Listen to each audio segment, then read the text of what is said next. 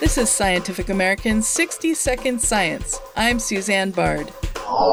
We often associate giant solar arrays with deserts, but the extreme heat can curb solar panels' potential. It's like your laptop or your home computer. If it overheats, it slows down. So there's this trade-off between having a lot, a lot of sun, like in a desert, but if it gets too hot, the efficiency of those panels drops.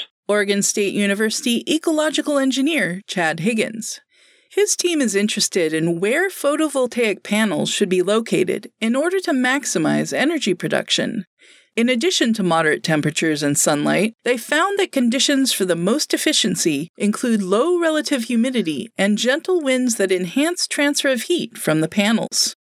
By analyzing satellite data for these four factors, they created a map of potential solar panel productivity for different land types around the globe. Coming out on top, agricultural croplands. And you think about it for a minute, and it kind of makes sense.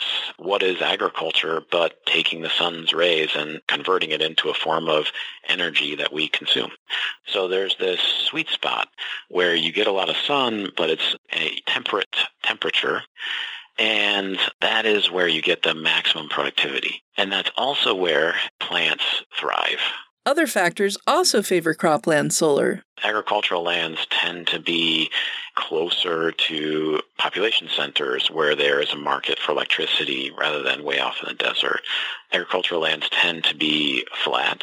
They tend to be already disturbed, so you don't have as many ecological conservation worries Higgins' team thinks that agriculture and solar can complement each other, paving the way to a more sustainable energy future. The researchers estimate that installing photovoltaic panels on just 1% of croplands worldwide would be enough to meet all of humanity's global electricity needs. The study is in the journal Scientific Reports. Higgins hopes the research will inspire collaborations between solar companies and farmers to feed the world and power it too a prospect that should brighten anyone's day.